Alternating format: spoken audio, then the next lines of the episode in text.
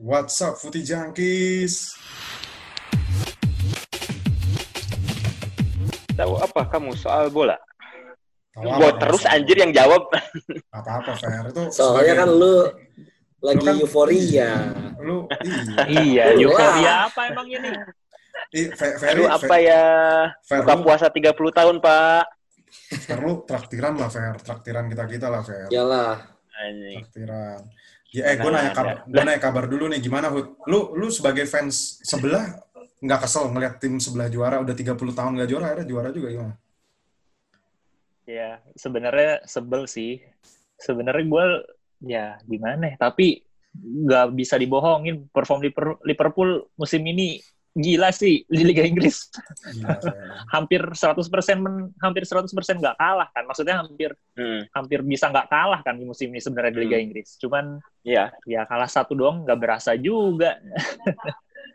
Tapi Apresiasi sih. Walaupun Iya gua kesel ya.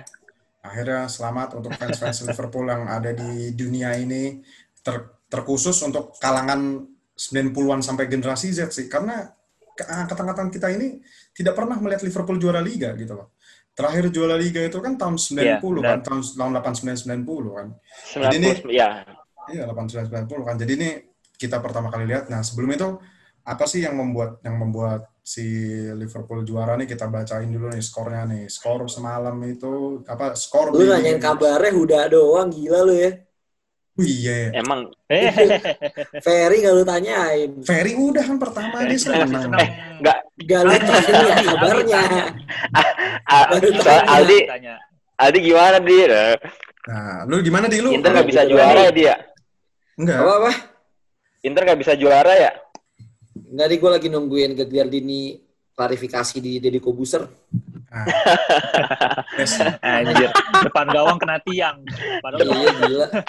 Eh enggak cuy, itu si Gagliardini itu bukan bukan ngincer gol, emang dia lagi crossbar challenge saja kayak di acara bola gitu, tau gak sih?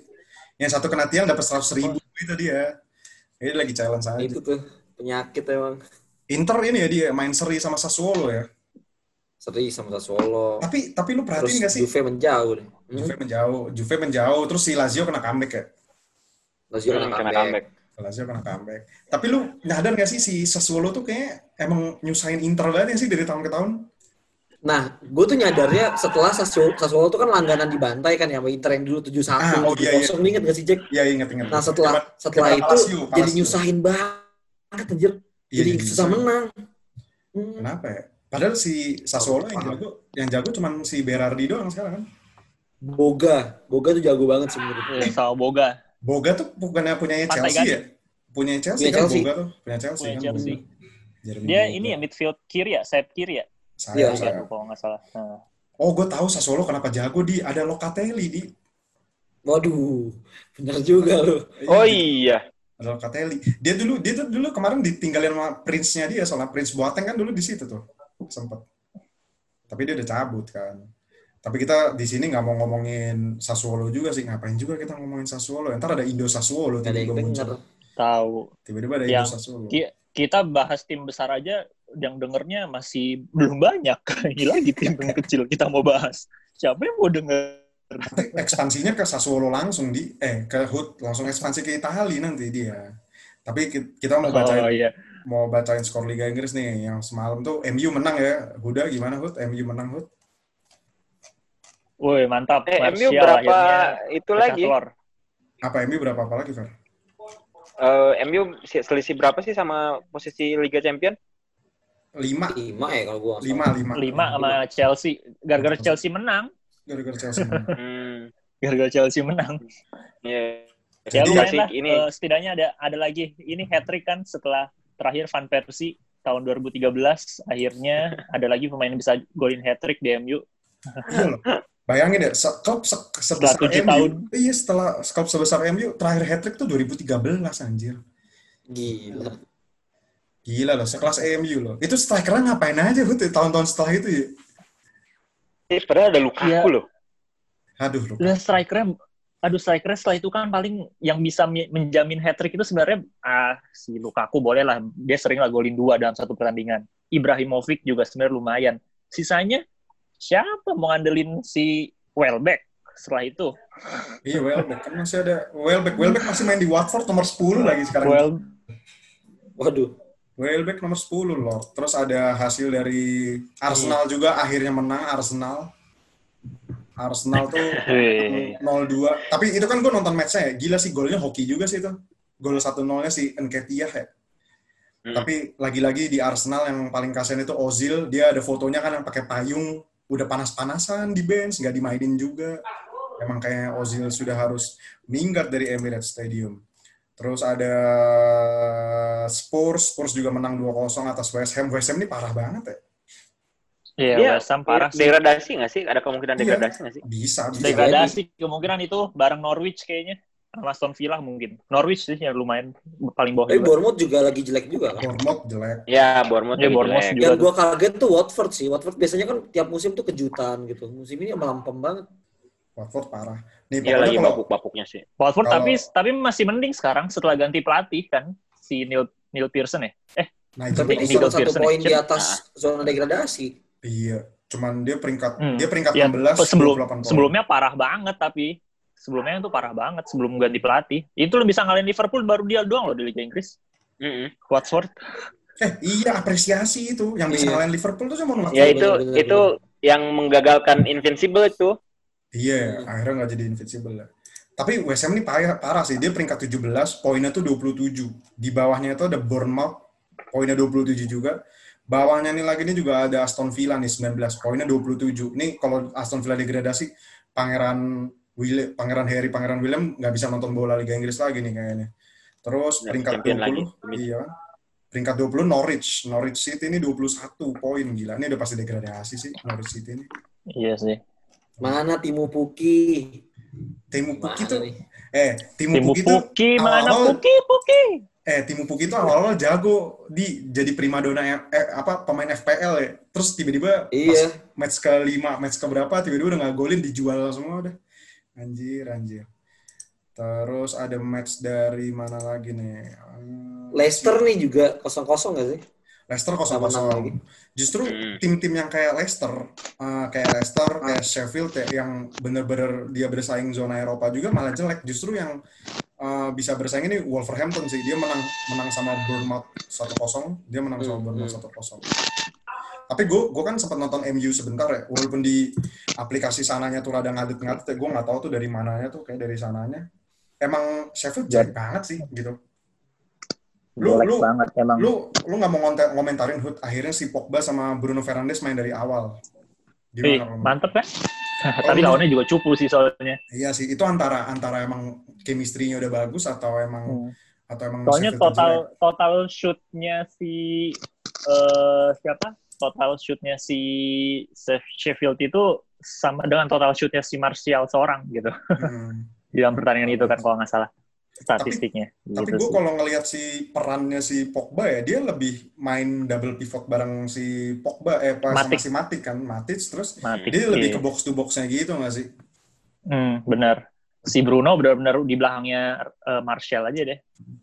Tapi yang Greenwood juga mantap ditaruh di kanan tuh kayaknya. Greenwood oke sih. Cepet. Greenwood oke, dia Hmm. masih muda sih, masih punya speed. Tapi kalau gue bilang ya si Pogba tuh kenapa bisa berubah dia lebih nggak nggak kayak ini loh. Gua nih, gua nih kayak yang paling jago di sini dulu kan kayak ibaratnya di harus bola tuh ke dia semua gitu kan setengahnya atau dribble dribble nggak jelas nah Hmm. itu udah dikurangin sama dia gitu menurut gue itu faktor juga nggak sih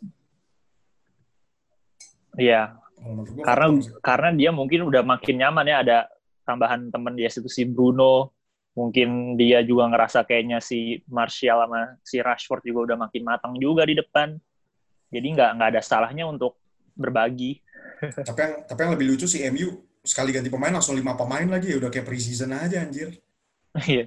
langsung Udah. Ini apa kalau Kata- kata orang tuh eh, a- lagi misi ini, lagi misi mainin pemain muda. Iya, sampai sampai. Andreas Pereira, gue juga baru inget Andreas Pereira tuh masih di MU, dimasukin juga sama si Ole. Gila sih, itu pemain favorit lo Hud ya, Andreas Pereira ya? Dia pemain favorit gua bareng sama si Igalo, ini Lingard Igalo.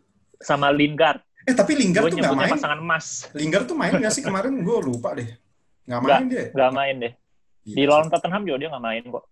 Nah, terus di Di lawan Tottenham masih mending ada di Kenapa? di cadangan. Di lawan Sheffield kagak ada sama sekali di cadangan. Di Lingard emang ya udahlah dia jadi jadi ini aja lah jadi dancer aja nggak sih kalau Lingard tuh? Jangan main bola lagi deh. Terus di hasil lain ya udah Sheffield ini juga kalah. Terus Leicester kosong kosong Leicester ini juga kosong kosong kayaknya emang tim-tim kayak Leicester sama Sheffield gini nih susah bersaing untuk di di zona Eropa sih. Tapi justru Wolves sih yang konsisten nih. Dia menang menang menang terus nih selama partai restart ini dia menang-menang terus. Kemarin tuh dia sempat menang sama Bournemouth ya. Raul Jimenez lagi-lagi dengan Adama Traore-nya dengan badan ala anak NFL-nya gitu. Gila sih. Tapi kita nggak mau bahas itu, kita mau bahas partainya Manchester City versus Chelsea yang membuat timnya Ferry itu bisa juara tanpa bermain. Ini sebenarnya deja vu kayak pas Leicester juara ya sih Ferry. Hmm. Iya kayak Chelsea yang jadi istilahnya memberikan gelar juara Hmm. ke itu gitu. Gila sih gue, gue tapi gue jujur gue cuma nonton beberapa menit doang tuh Manchester City sama Chelsea. Emang kayaknya kalau emang semua tim yang melawan timnya Pep Guardiola tuh emang harus lebih ke dalam ya. Contohnya kayak apalagi yang kayak dila- dialami sama timnya Ali ya gimana di lu menyoroti kemunduran ini sebuah kemunduran gak sih sebenarnya buat Manchester City gitu yang udah ketinggalan 20-an poin terus dia gagal mempertahankan juara untuk ketiga kalinya kalau menurut lu gimana di Menurut gua iya sih kalau dibanding sama tahun lalu. Eh tapi gua lupa lupa inget kalau nggak salah City tuh pernah juara karena Chelsea juga nggak sih? Karena pertandingan yang nyangkut Chelsea juga gitu. Enggak, Leicester, Leicester itu. Hmm, Enggak, oh Leicester. pernah. Ini Pernah kan? eh 2014 gara-gara kepleset pas lawan Chelsea. Oh, oh nah iya. benar. Iya itu. Tapi kalau dia Liverpool gagal spesialis banget anjir. juara- kayak, kayaknya kalau Liverpool yang gagal juara itu mah kayak bukan gara-gara Chelsea, Fair. Kalau menurut gue tuh seri Iya. sama Peles ya. Gara-gara gara-gara gara-gara Peles cuman Gara-gara Iya. Peles. eh, kayak semacam pemantik penghancur moralnya itu ya pas lawan Chelsea sih hitungannya. Iya, tim baba. Eh balik ke City ya, balik ke City sih menurut gua dengan tapi ya menurut gua karena Liverpool juga skuadnya udah strong banget. Abis dia menang Champions kemarin sih emang agak susah sih buat City. Gue tuh sebenarnya dari awal musim udah kayak ngeprediksi, waduh Liverpool makin makin kuat aja juara Champions. Soalnya di akhir musim lalu kan sebenarnya mereka kejar-kejarannya juga Liverpool yang lagi nge-push banget kan. City tuh kalau gua nggak salah si Pep sama company juga bilang faktor mereka juara adalah karena Liverpool juga bagus. Jadi mereka kayak terpacu gitu loh. Pokoknya gue harus Liverpool menang, gue harus menang. Yang gue inget gitu tuh. Jadi kayak emang Liverpool tuh jauh jauh lebih siap secara squad sih. Meskipun City juga bertabur bintang. Tapi kalau gue bilang ya, kalau gue bilang si malas si Liverpool juga kemarin kan beda satu poin doang kan sama Liverpool dengan Hmm, gol gol aja iya. kompani itu kan yang pas lawan Leicester. Heeh. Itu gila sih. Tapi tapi kalau gue gue kurang setuju sama Ali. Justru kalau squad lu sependapat gak Fer? Justru City itu malah lebih dalam sih squadnya daripada Liverpool. Iya, itu gua nggak menurut gua salah satu yang ngebedain antara City sama Liverpool yang tahun ini buat gua mental sih. Udah udah, kelihatan banget. Liverpool tuh udah benar-benar pengen juara sih. Gua soalnya kalau secara secara kualitas teknikal gitu ya, teknikal sama taktikal, lu beda lu le- lapis duanya City sama lapis duanya Liverpool. Lu Jauh lihat, banget cuy. eh lu lihat aja kemarin pas yang City lawan Burnley 5-0 itu si lapis benchnya City itu masih ada nama-nama kayak Leroy Sané, masih ada Gabriel Jesus, Hmm. gila-gila anjir nama-namanya. Masih ada Kevin De Bruyne Hmm. juga kan. Eh tapi City itu kebanyakan bongkar pasang juga. Maksud gue nggak kayak Liverpool yang yang musim ini tuh udah chemistry-nya dapet gitu maksud gue. Jadi Hmm. secara squad tuh jauh lebih siap menurut gue ya. Mungkin karena ini nggak sih Kayak kayak, City kan beberapa ah kenapa dilanjut lanjut lanjut. ya kayak City kan beberapa pemain beberapa pemainnya juga yang jadi core-nya juga bongkar pasang terus kan Hmm. gitu sih Dia ini sih kalau gue bilang mungkin si Pep Guardiola ini eh, lebih lebih apa ya? Karena mungkin ya udah tahu mungkin cara mengatasi tim seperti Pep Guardiola ya lu cuma main counter aja. Lu contoh MU deh. MU bisa menang 2-0 sama City kan bener-bener main deep banget terus sampai dia mengincar counter dengan ngandalin Daniel James, Rashford sama Mar- Martial juga kan yang larinya udah kayak preman kemayoran gitu pakai legs king gitu kan kalau menurut gua. Kalau Hmm. menurut gua Iya. To- Total kan di di musim ini juga kan eh, MU ngalahin City tuh tiga kali dari dua kompetisi yang berbeda kan. Hmm. Jadi ya emang City emang bener counter ngandelin, ngandelin counter sih emang kuncinya sih City tuh jujur sebenarnya agak agak apa ya dia tuh backnya sih kalau menurut gue ya pertahanannya itu agak-agak riskan si City itu bener-bener bongkar pasang terus kan John Stones cedera Hmm. Hmm. si Laporte juga Laporte sama, cedera ya. cedera Ka- Fernandinho dipaksa kadang jadi center back tapi malah kemarin kartu merah gitu kan semalam Hmm. kartu merah bener-bener backnya sih menurut gua City harus punya center back yang benar-benar bisa apa ya bisa berawet lah gitu kan kalau dulu kan si kompani ya dia cukup lama kan dia kan di Hmm. City dengan eh, apa dengan yang cukup mainnya juga cukup oke lah cukup prima lah waktu di masa-masa awalnya City ya. Eh, walaupun sempat akhirnya agak menurun karena udah tua dan sering cedera gitu. Menurut gua ya itu sih. Eh, mungkin center backnya sih kalau menurut gua sih. Sama ini nggak sih kayak performa dari tiap pemainnya tuh juga rada ngedrop. Kayak Bernardo Silva. Sterling sih yang paling parah kalau menurut gua. Gimana Fer? Menurut lu, Fer? Tapi kalau gue sih hitungannya si City itu emang udah tim yang lewat masa ininya gitu loh. Apa beda kayak Liverpool. Menurut gue peaknya peaknya City itu pas Centurionnya dia 2000 berapa sih gue lupa 2016 17 ya apa 17 18 gue lupa. Dua musim lalu pokoknya pas Liverpool di Kiev kalah itu. Nah itu tuh menurut gue itu adalah peaknya City sih. Maksudnya eh Pellegrini lagi bener-benernya punya eh, Yang- Enggak, enggak, bukan. Pas zaman Pep Pep yang Centurion itu loh. Yang runner up MU bukan sih?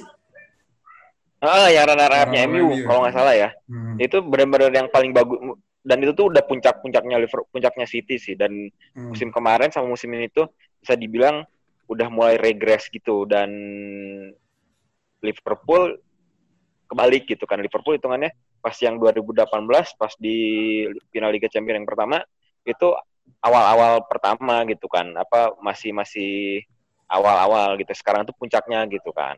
Jadi emang fasenya aja sih kebalik dan musim depan Liverpool juga core-nya masih bagus. Kemungkinan besar City yang mulai permajaan gitu sih. Tapi kalau gue lihat ya si Pep itu mungkin kayak nggak pernah taktiknya tuh berjalan sih. Lu tahu sendiri lah kayak eh, taktiknya Pep tuh seperti apa kan. Kadang emang pemainnya nggak bisa mengimplementasikannya sih. Kalau gue lihat tuh yang kayak yang paling spesial tuh ya musim ini tuh bener-bener cuma Kevin De Bruyne sih. Kayak Aguero itu udah drop ya. Silva apalagi. Fernandinho yang tadi dibilang Huda juga udah bener-bener udah 35 tahun udah nggak bisa berbicara banyak kayak dulu. Terus yang paling parah tuh yang drop tuh ya Bernardo sama si Sterling sih Bernardo Silva sama Sterling gitu. Terus dia juga nggak punya back kiri kan kayak Mendy tuh. back kirinya Iya back kirinya si Mendy Parah tuh sih. juga ogah-ogahan. men si Ji- Zinchenko siapa Zinchenko. palingan Iya, dia doang Zinchenko Zinchenko. sebenarnya sebenarnya ada tuh yang bagus sih cuma dijual ke Leipzig ya si Angelino itu ya Iya Angelino gue sayang sih Iya. Oh, iya, bagus Angelino. itu Angelino di. Leipzig mantap gitu deh Angelino oke juga tuh. Jarang main ya Angelino itu. Jangan Hmm. main. Sebenarnya dapat tempat deh di City sebenarnya kalau back kiri ya Zinchenko itu kan gara-gara cedera di awal-awal itu kan dia. Heeh. Lagian si Zinchenko itu sebenarnya ini kan winger kan, dia Winger winger, dia. kiri, Ingat. Dis- disulap jadi itu. disulap jadi itu. Jadi apa? Jadi back kiri karena emang Jadi nggak ada back karena kiri. Benjamin Mendy lu tau sendiri kayak apaan kan? Eh, iya kayak begitu. Benjamin Mendy. Tapi Mendy Benjamin Mendy tuh gak jelas sekarang. Tapi kalau gue bilang Benjamin Mendy tuh bagus, cuman ya nggak tahu deh kelakuannya rada random gitu gak sih Benjamin Mendy. Iya. Dia kebanyakan main Twitter dia. Iya, kebanyakan main Twitter ya. Ya gitu. Terus kalau kalau gue bilang Chelsea sih yang benar-benar kan Chelsea tuh apa ya? Lampard ini kan si si, si City ini kalah sama Chelsea kan. Kalau gue bilang Lampardnya emang bisa eh, bermain sesuai kapasitas pemainnya dia untuk sekarang sih. Bayangin dia nggak dapat transfer sama sekali kan di musim ini. Dia baru Timo Werner itu sama Ziyech kan baru masuk musim depan kan. Tapi gue bilang Lampard ini sa- salah satu apa ya pelatih baru yang benar-benar bisa berbicara banyak Liga Inggris gitu. Kalau menurut gue sih. Terus di samping itu Dia juga tinggal nunggu Gerrard aja nanti masuk masuk ini Crystal Palace. masuk Premier League. Iya.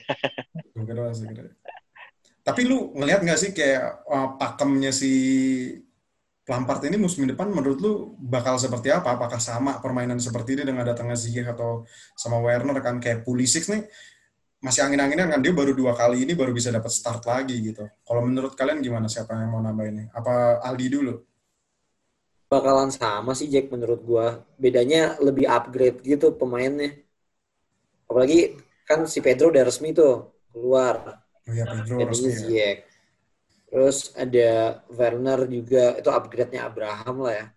Menurut gue sih tipikal permainannya nggak bakal jauh dari sekarang, tapi dengan versi yang lebih baik gitu sih. Malah Chelsea kayak bisa berbicara lebih banyak sih. Makanya gue juga dari awal sih kayaknya emang yang bisa mendobrak dominasinya City sama si Liverpool itu yang bisa bersaing mungkin Chelsea sih. Cuman nggak bisa Hmm. langsung go up langsung gitu. Mungkin ya Benar, peringkat tiga, peringkat empat gitu. Kemarin gue lihat meme gitu, gue lihat meme di Twitter. eh, Even Gerrard pun tuh nggak bisa nggak bisa ngasih Liverpool juara, Nggak paling bisa bisa ngasih Liverpool juara. Lampard. Anjir lah, Gila. ya. iya juga sih gue pikir-pikir. Tapi lu lihat gak sih sele- selebrasinya si yang di rumahnya, di- itu di rumahnya siapa sih yang nobar bareng-bareng gitu yang kayak Leicester gitu kan? Dia i- itu ah, dia tuh kayaknya di nobar di ini deh di apa? Di Melwood deh itu. Oh. Di di apa Hmm. di di kantornya di di kantor bukan kantor, di pusat pelatihannya itu deh kalau nggak salah. Soalnya tuh gedungnya ini apa? Gedungnya gedung kayak mirip-mirip gedung Melwood, cuman gua nggak tahu juga. Gila sih. Itu Kayak gua nobar gitu. gila sih apa juara. Lu lihat gak sih wawancaranya si wawancaranya Klopp sama Sky Sport ya sampai Iya. nangis dia gila sih. Mm. Iya. Sampai nangis. Pakai Tapi- pakai jersey Liverpool lagi deh. Iya, Ah. Liverpool. Tapi yang kocak wawancaranya ini, wawancaranya Robertson anjing. Oh, gue belum lihat tuh. Gue belum lihat yang wawancara Robert. Yang siapa si Trent lagi diwawancara, si Robertson nyelonong aja di belakangnya sambil minum-minum bir. Hapret ya dia tuh. Gila sih. Tapi bicara bicara Liverpool dengan luar biasanya dia, bayangin ya dia baru sekali kalah ya. Musim sebenarnya gue udah bilang Liverpool tuh musim kemarin pun udah luar biasa banget sih bisa juara Liga Champion dan kalah satu poin doang loh sama si Manchester City musim ini tuh.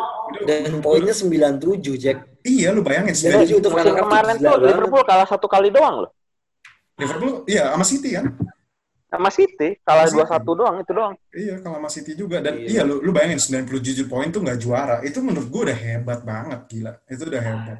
Makanya gue juga nggak habis pikir sama orang yang bilang tetap aja Liverpool kemarin nggak juara. Itu kalau menurut gue Liverpool tuh kayak skuadnya kan nggak sedalam City ya, tapi dia bisa berbicara banyak seperti itu udah luar biasa sih kalau menurut gue. Gimana Hud? Lu ada tambahan Iya. sebagai fans seberang? gimana ya Liverpool emang harus diakuin sih dari segi si Klopp ini benar-benar sabar juga dia benar-benar ngebangun sepatu itu sabar menurut gue ya dengan dan manajemen Liverpool tuh sangat mendukung sih kalau gue lihat ya sangat sangat mendukung lah dengan eh, apa yang eh, dibutuhkan sama si Klopp sekarang waktu itu. Kan dan dia pun tidak tidak apa ya tidak, tidak neko-neko gitu. Belinya tuh Mane salah yang memang bisa dibilang eh, mungkin ya de- kita kita mungkin kalau ke tim-tim besar lain mana kepikiran gitu beli Mane beli si Salah gitu pada saat waktu itu. Tapi bisa disulap lah dengan Robertson. Robertson nah itu salah satu ya Robertson. Robertson itu back kiri itu murah banget loh dibelinya loh dari Hull City Iya. sekarang bisa Hitungannya keren tuker pemain itu. iya bisa Robertson keren itu. begitu kan eh, di back kirinya terus si eh, TAA tuh dulu ingat banget waktu zamannya Itu dia debut lawan MU kan? Debut. Al- Alexander Arnold. debut lawan MU di di kadali tuh sama pemain-pemain MU kan bocah gitu Sama Dulu. sama Rashford Sama itu gue masih Rashford. ingat itu. Iya, itu kan kita Eh, nobar Rashford kan? apa Martial gitu. Sama Rashford apa. Martial gitu gue. Kita kan, itu ya? masih masih si ini kan Luis Van Hal kan pelatihnya kan Iya, maksudnya. Hmm, waktu itu iya benar-benar di Old Trafford ingat juga tuh gua nggak lihat ini siapa Yang nih bocah yang dimainin bapuk nomor nomor punggung pemainnya. 66 Itu Iya. zaman itu zamannya sekarang ini jadi mantap gini itu zamannya si Klopp kalau misalkan udah stuck main main direct football masukin si siapa? Yang backnya KPR tuh fair lupa gue siapa? Colker ya? Oh si Stephen Sako. Colker. ya Stephen Colker Bukan, anjir Stephen Colker. Ah, Stephen Colker. Iya iya iya. Itu bener-bener kalau si Liver si Klopp udah buntu tuh pas musim itu bener-bener main direct football lu masukin Stephen Colker crossing crossing doang gila sih itu. Tapi emang kalau gue bilang ya si Klopp itu penunjukan yang tepat banget sih. Coba fair kalau menurut lu lu seneng gak sih sebagai fans Liverpool? Bayangin kayak eh, apalagi dari zaman Gerard Houllier dapetnya runner up juga. Benitez aja sampai ke cecer ke peringkat 7 peringkat 8 juga kan. Hmm. Hodgson parah. Gua gua waktu waktu ingat itu 2000 berapa? 2015 itu pas denger satu-satunya yang ada di pikiran gua adalah ini si Klopp ini cocok buat Liverpool. Soalnya Klopp ini termasuk gua ng- apa ya beda, eh, tipikal pelatih yang beda kayak Pep sama apa sama Jose Mourinho gitu yang istilahnya mereka lebih ke uh, lu dapat hasil, dapat hasil, dapat hasil gitu kan. Sedangkan si Klopp itu gue ngelihatnya dia orang yang lebih ke nyurcuring klubnya sendiri gitu kan dibandingin uh, cuman mementingkan hasil. Tapi kan pada akhirnya si Klopp juga bilang uh, waktu pertama kali kalau dalam empat tahun gua nggak dapat apa-apa, gua cabut ke Liga Swiss gitu kan. Pada akhirnya hmm. dalam empat tahun tuh ya hampir semua trofi itu dapat gitu kan. Dan kalau dan gua nggak sampai sekarang gua nggak ngelihat uh, manajer mana yang bisa istilahnya ngereplikat eh, mentransformasi satu klub lah dari atas sampai bawah sebagus Klopp di Liverpool gitu kan. Gue belum ngelihat dah, soalnya rata-rata ya orang manajer-manajer sekarang kan masuk eh, nggak uh, nggak nyap capek target cabut masuk nggak capek target cabut gitu kan. Mungkin Pochettino lah yang menurut gue juga asalkan klubnya bagus, eh klubnya tepat bisa kayak gitu gitu. Eh, lo ada tambahan lagi di apa Jurgen Kalau dari gua hmm. soal soal Jurgen Klopp penunjukan Jurgen Klopp itu yang paling bagus adalah Klopp ini jago buat ngebangun chemistry tim sih. Jadinya hmm. gue ngerasanya ada kayak ada jiwanya gitu loh Liverpool. Kayak sebelumnya gue nggak ngerasa Liverpool berjiwa gitu. Sekarang tuh bener kayak kayak Dortmund di era-era kemasannya gitu loh. Gue kayak nonton kalau misalnya gue kan bukan fans Dortmund ya. Gue nonton Dortmund hmm. tuh kayak anjir nih klub keren banget dah gitu itu yang gue rasain sekarang ketika nonton Liverpool kayak meskipun pemainnya memang lu kayak lu bilang tadi nggak nggak sebintang nggak selabel bintang City gitu tapi secara squad mereka tuh jauh lebih chemistry-nya lebih siap menurut gue lebih matang secara tim ya. itu yang gue lihat dari Liverpool dan penunjukan Jurgen Klopp sih anyway gue mau nanya deh Fer menurut lu hmm? mana transfer paling uh, berhasil Liverpool di era Klopp Salah uh, VVD atau Alisson kalau menurut gue sih, gue pribadi Alisson sih. Soalnya apa ya? Lu VVD emang orang yang mentransfer. Gimana ya bilangnya ya? Van Dijk itu emang orang uh, pemain yang me, me, me, mentransformasi lah uh, si permainan Liverpool gitu atau back-backnya Liverpool yang bapuk Tapi menurut gua lu dapat Alisson dengan istilahnya dengan kualitasnya kayak gitu gitu istilah lu itu tuh bayangannya kayak newer buat gue sih dia hampir selevel sama newer waktu itu. Dan Liverpool punya kutukan dari zamannya Dudek kalau gue bilang itu yang bagus itu cuma Reina cuy. Westerveld Sander Westerveld lah jago Sander Westerveld. Anjing. Waduh. Dan itu tuh baru Alisson doang gitu gue kurang lebih setuju sih karena ini Liverpool menurut gue bisa bisa bangun dinasti loh. Kayak lu bayangin gak sih dua dua musim terakhir di Liga Inggris kalahnya cuma dua kali semusim sekali gila loh. Hmm. Terus musim sebelumnya itu sebenarnya nyampe final kan, tapi kalah sama hmm. Madrid final champion. Artinya gara-gara kiper. Gara-gara kiper kan. Gara-gara kiper. Gara-gara kiper.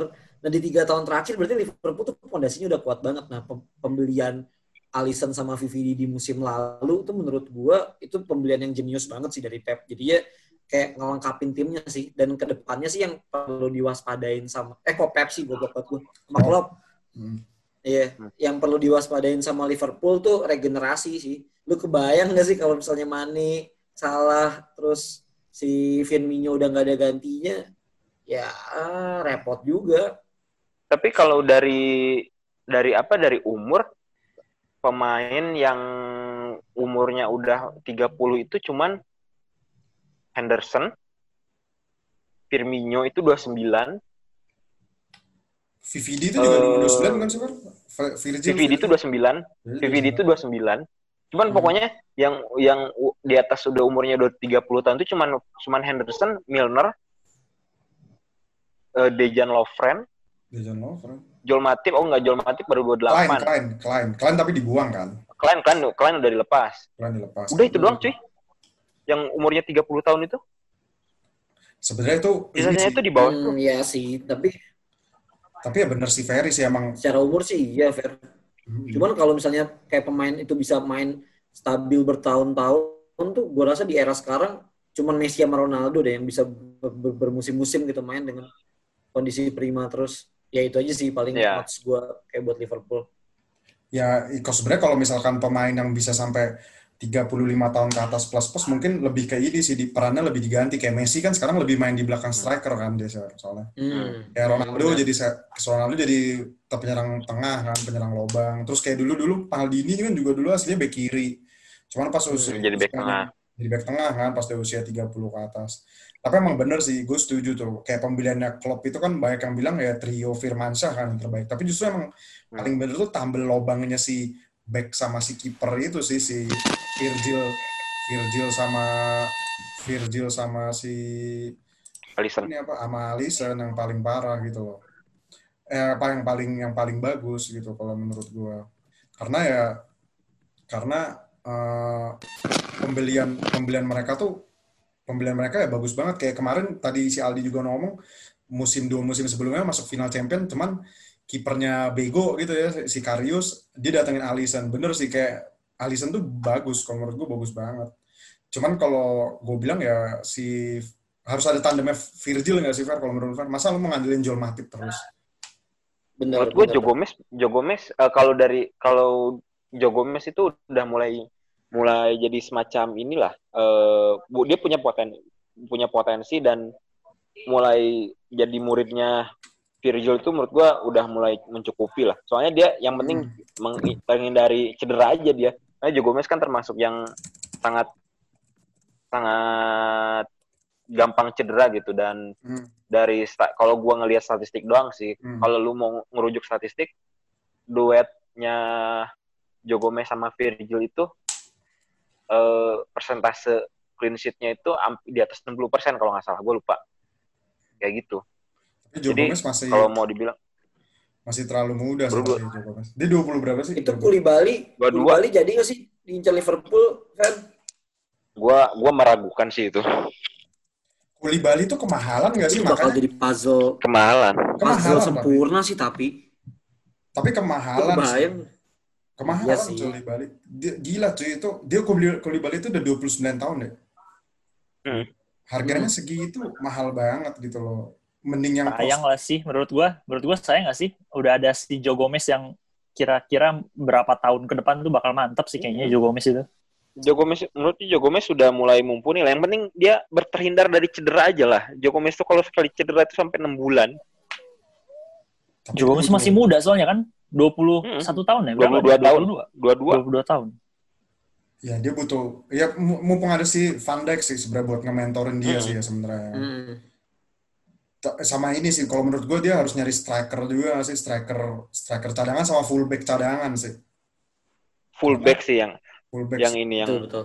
back kiri, back kiri terutama. Soalnya gue kalau ngeliat si Milner kemarin jadi back kiri ya, aduh itu enggak banget cuy. Mm-mm. Milner Moreno udah- masih udah ada ini. gak sih Moreno udah cabut kan? Udah cabut, Pak. Dia ke Villarreal.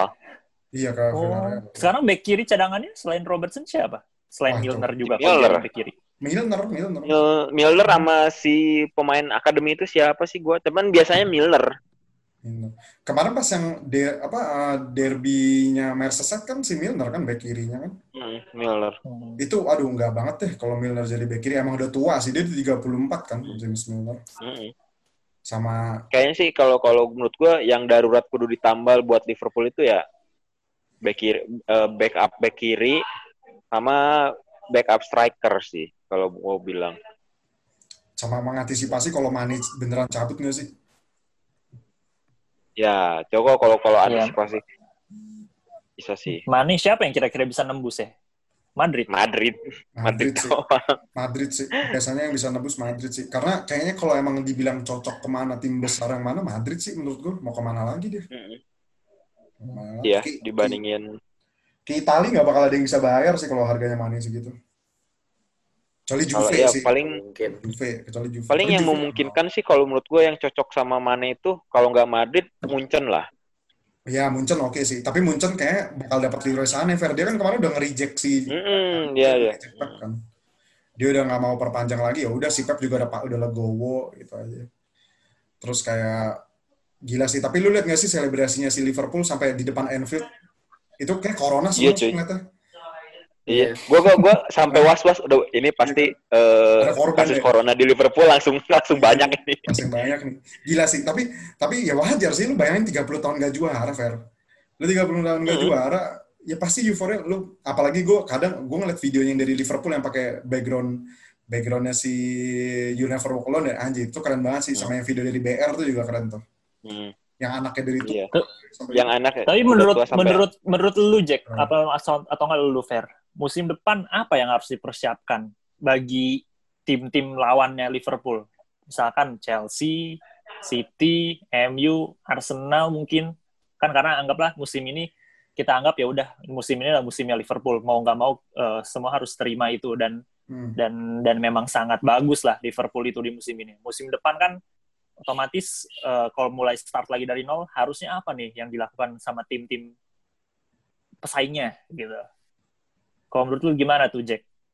Kalau gue, kalau ya kalau gue Chelsea mungkin udah right, on the right, on the right track ya dengan Lampard ini terus nambah si Werner sama Werner sama siapa tuh namanya? Sama Ziyech. Ziyech. Kan? Itu udah terus dia mau nambah si Kai Havertz tapi kayak nggak perlu sih kalau menurut gue Kai Havertz tuh. Mungkin si Chelsea tuh nambah back sayap kiri sih yang oke sih. Marcos Alonso sama Emerson nggak terlalu impress gue juga sama itu. Kalau Spurs gue pesen sama Spurs sih ya udah. Lu mau sukses lu pecat pelatih lu dulu deh. Bicara banyak. Ambil Betul. lagi Pochettino ya? Pochettino tuh bahkan mau kan balik ke Spurs lagi suatu suatu hari. Gue mendingan pecat tuh pelatih deh. Mourinho tuh udah udah deh. Ampun deh. Dia lu kemarin lihat gak sih wawancara Mourinho yang dia dikatain sama Paul Merson kan? Katanya Harry Iya, iya. Kane Harry Kane tuh nggak bakal bisa sukses di bawah Mourinho. Dia ngebacain statistik-statistik strikernya zaman dulu anjir lucu banget itu orang. lucu banget. Terus kalau MU ya udah ya. Kalau menurut gue emang harus merombak semua sih. Gue yakin juga City itu yang paling gede-gedean. City kan juga pasti gitu. Pep tuh orang ambisius juga kan. Sekali dia gagal, gue jamin dia pasti bakal ngerombak gede-gedean juga sih gitu. Dan dan feeling gue juga ya MU MU dengan dana yang kayak gitu ya pasti ngerombak gede-gedean juga gitu. Tapi kayak kalau MU tuh butuh pelatih sih. Gue kalau jadi MU gue bakal ngambil Pochettino sih musim depan. Hmm. Kalau menurut gue gitu. Lu gimana, Fer? Kalau kalau gua sih di antara Big Six pasti gue feeling gue pasti kalau City menurut gue harus ada regenerasi sih. Lo nggak mungkin eh, terutama eh, setelah Silva, eh, Fernandinho yang udah mulai tua, Aguero juga udah 30-an, Hmm. itu udah bener-bener kudu ada core baru sih. Maksudnya ya walaupun ya walaupun ada Bernardo Silva dan kawan-kawannya, cuma nggak cukup lah. Terus kalau buat kok- kalau buat MU saran gue sih cuma satu sih ganti pelatih tuh sama Solskjaer itu nggak feeling gue nggak akan ke mana-mana Nah, kalau menurut lu, lu, lu, lu tim olehin apa oleh out sih ngeliat prospek? Soalnya kalau Nah, gua, kalau menurut gua, MU tuh kadang ketutup main jelek, tapi dia bisa menang gitu loh kalau menurut gua. jadi hoki banget ya Iya, Gua kadang ada gua main ngeliat- ada main enggak. Iya. Gue ngelihat Solskjaer itu yang jelas gue masih lebih suka dia ketimbang Mourinho, itu pasti. Itu Hmm. gue ngelihat lebih bisa interaktif deh sebenarnya. Serangan baliknya tuh, wih, dengan pemain-pemainnya itu ngelihat gue zaman dulu Fer- Ferguson tuh gitu kan. Kalau serangan Hmm. balik cepet tuh, kalau dulu kan mungkin zaman Fergie ya enak lah ada Rooney, Ronaldo, Park Ji-sung. Kalau Hmm. sekarang nih ada Martial, ada si Rashford, Daniel James. Hmm. Serangan baliknya tuh emang keren sih. Eh, ngingetin gue dulu kalau nonton MU di zamannya Ferguson. Memang eh, mungkin gue gue tapi tapi gue gue masih percaya sih dengan Ole ya mau Hmm. kalau gue ya. Gue masih nggak tahu sih kalau nanti yang megang itu misalkan Pochettino, gue nggak tahu sih eh, dia bakal kayak apa ke pemainnya karena si Ole itu di di pemainnya kan Beckham bilang dia di ruang ganti tuh sangat sangat dicintai gitu dia tuh eh, mengerti banget masing-masing karakter pemain gitu dan Hmm. dan ibaratnya bisa menciptakan eh, relationship yang bagus antara pemain pelatih dan staff pelatih gitu. Mungkin gitu juga yang bisa apa ya ngebuat eh, Paul Pogba pun yang ujung-ujungnya pun tetap yang diisuin pengen pindah pengen pindah. Ya tapi kelihatan sekarang kayaknya happy happy lagi tuh kalau lihat di apa di training ya. Kalau gue lihat lagi lagi latihan gitu Eh, begitupun pemain yang lain gitu kayak lebih lebih cheering lebih bahagia lah kalau menurut gue tapi ya gue gue pribadi masih masih percaya sih untuk untuk dalam jangka waktu setahun dua tahun ke depan ya kecuali kalau memang beneran ada perubahan mungkin emang harus waktunya ganti pelatih yang cukup oke sih buat MU. Padahal dengan dananya yang cukup banyak, sayang banget sih kalau emang akhirnya nggak bisa juara Liga lagi. Yang penting jangan Liverpool juga juara ya musim depan berarti kalau lu ya, Teh. Iya, gue sih harus harus kayak gitu. Karena kalau dia musim depan juara lagi udah sama nanti 20, men. Sama-sama 20. Waduh. Oh, Dulu iya. aja gitu udah susah-susah nyusul Liverpool. Sekarang Liverpool mau nyusul MU lagi. Totalnya. Iya, tapi kan era Premier League baru sekali, Hud. Iya, MU udah 13. tapi ya ya tetap aja sih. Ma, kalau era kalau dihitungnya dari era Liga Inggris sama Liga Inggris sama Premier League ya si Liverpool sekalibernya sama kayak Leicester sama Blackburn anjing baru satu. Iya. Iya, iya benar. Kalau menurut lo di apa kira-kira apa yang harus dilakukan oleh tim-tim Big Six lainnya untuk menjaga Liverpool di musim depan di?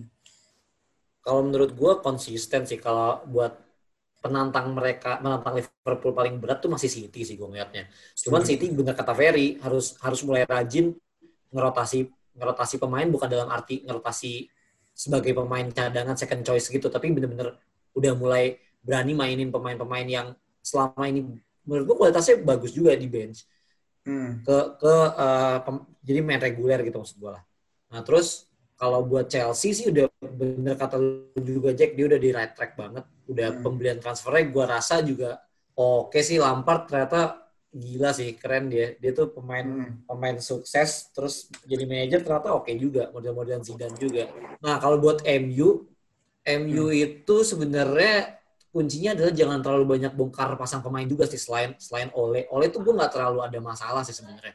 Masalah hmm. di MU sebenarnya adalah nggak ada nggak ada pemain yang jadi core permainannya gitu loh. Mungkin sekarang Bruno Fernandes sama Pogba ini harusnya tetap dipertahankan buat jadi core permainannya. Dari situ baru ngambil yang apa ngelengkapin puzzle di sekitarnya sih itu menurut gua. Sama lu jangan lupa ada Arsenal men di dunia ini. Iya sih Arsenal. Kasihan banget aja gak disinggung. Cuman Arsenal dengan kondisi seperti ini tuh kayak apa ya kayak finish di atas Spurs aja udah syukur-syukur dan itu susah menurut Arsenal Arsenal di mau disinggung gimana? Arsenal Nih, kalau, mau disinggung gimana? Kita udah buatin satu episode minggu lalu.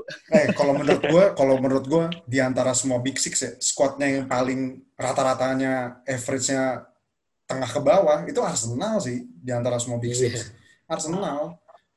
Lu bayangin kayak apa ya? Aduh, backnya David Luiz, terus ini bukan mau ngeren Arsenal nih, tapi emang bener lu bayangin pemain-pemain kayak Joe Willock, terus kayak Nketiah, banyak pemain muda gitu loh, banyak pemain muda yang gak ini.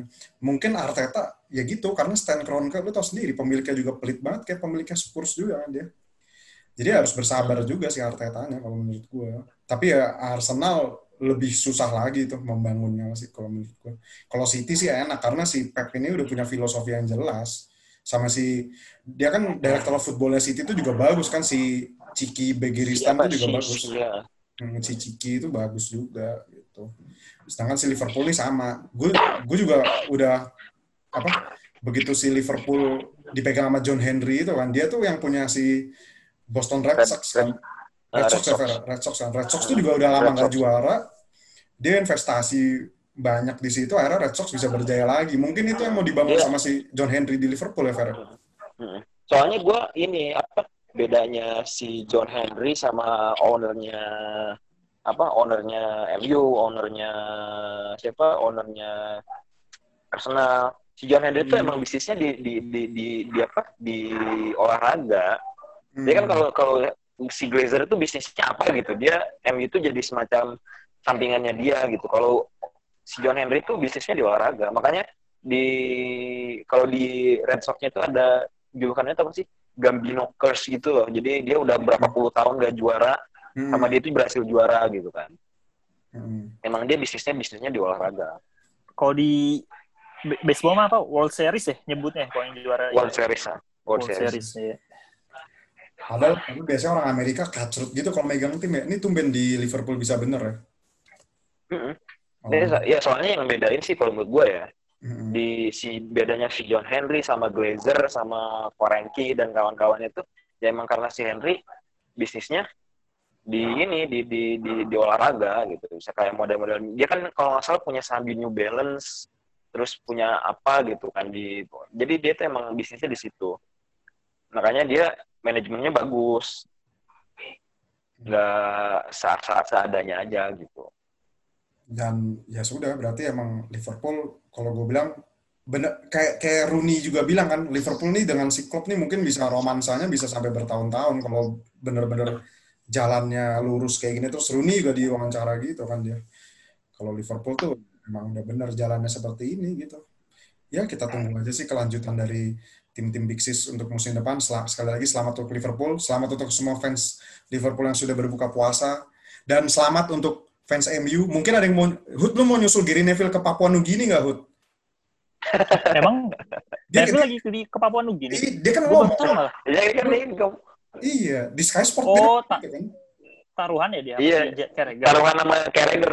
Oh. Dia dia bilang kalau kalau Liverpool juara gue ke ngungsi ke Papua Nugini aja dah. Iya, makanya lu lihat lu lihat uh, uh, postingan-postingan Sky Sport deh, kayak missing Gary Neville gitu semua kan, dicari Gary Neville, dicari Gary Neville, gila cuy dia ke Papua Nugini cuy, dia mungkin nggak mau melihat sinyal si- nggak nggak mau lihat medsos, nggak mau lihat apa, nggak mau lihat Liverpool Liverpool juara, tuh orang kan benci banget sama sama Liverpool. Iyalah itu ya fans MU pasti benci Liverpool begitu pun juga sebaliknya. Tapi lu lu Pasti, udah ya. lu ngucapin Liverpool juara nggak Hud? Di media sosial gua. Iya, iya di media sosial lu coba. Gua gua nge-like ini kan Instagramnya sepak pojok aja gua. Oh iya, oh, bagus. yang yang dari Liverpool nggak di yang di Liverpool nggak di like ya? Iya.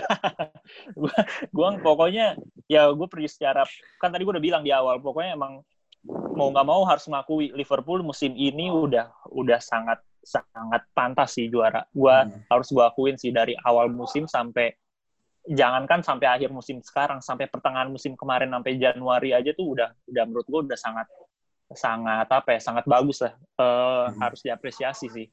Eh, mau mau siapa pun lawannya hampir hampir kemungkinan apa ham- hampir menang dan selalu menang itu bisa lebih dari dua dua selisih dua gol kan. Kalau kita lihat juga rata-rata apa eh, golnya Liverpool di musim ini gitu. Jadi ya mau nggak mau emang kita harus harus mengapresiasi Liverpool untuk musim ini Kalau gue walaupun sebenarnya kesel sih Kalau gue sih emang suka Bagi sama fans- Jurgen Klopp ini. sih kalau gue. Kalau gue lebih suka ke Jurgen Klopp ya daripada Liverpool. Gitu. Jurgen Klopp emang ya selamat sih. Gue setuju bener kata Pak Ferry dia tuh emang sosok yang kayak bisa motivasi juga selain ngelatih ya Mas. Si Hmm. Jurgen Klopp tuh. Dia modelannya beda sama kayak Mourinho, beda sama kayak Pep, bener juga.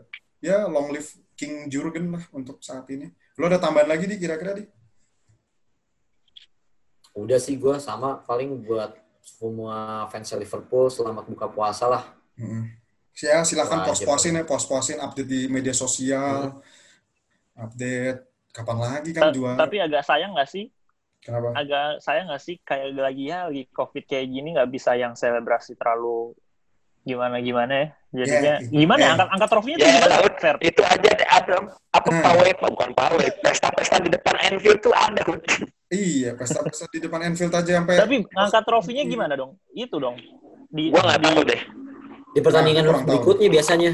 Di pertandingan eh, yang habis ini nih. maksud gua berarti kan benar-benar ya udah sepi aja gitu kan ya ya cuma Sepi. dihadiri iya paling sama nggak nggak ada pawai Liverpool dan staffnya doang Heeh.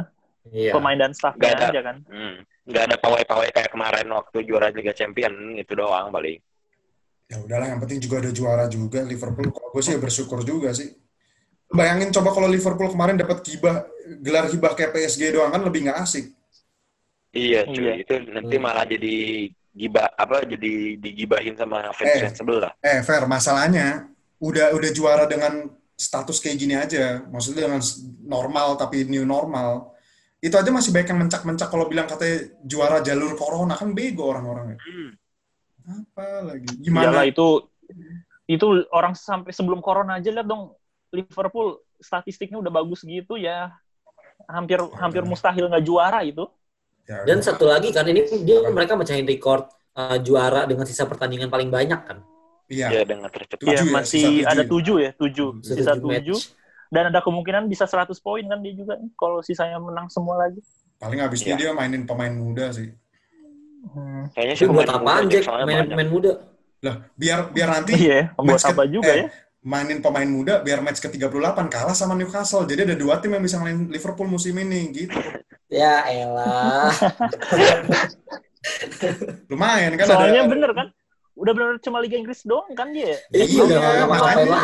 Liga, Mau Champions udah ngapain? keluar ya. Iya, Mau ngapain lu mainin Ya udah Salah? rotasi aja. Iyalah. Rotasi aja. Pemain-pemain muda kasih Harvey Elliott dan kawan-kawannya. Kayak ini, kayak kayak waktu lawan Everton MPL FA udah bocah-bocah suruh main. Iya, Iya bocah-bocah suruh main lumayan biar dapat medali. Medali Liga Nah. Inggris main lima kali kan. Nah, sisanya kan masih ada tujuh pertandingan tuh. Berarti Karius dapat medali juga nih ya Karius ya? Hmm, enggak lah aja kayaknya. Gak dapat ya? Cuman gue nggak tahu sih. Ya udahlah, kita sudahi untuk Euphoria Liverpool ini. Selamat untuk fans Liverpool, terkhusus untuk Ferry dan semua Yo. komikus yang ada di seluruh Indonesia dan seluruh Meksiko. Ya, ini obrolannya udah makin gak ke mana-mana. Kita akhiri saja. See you next week. Tahu apa kamu soal bola?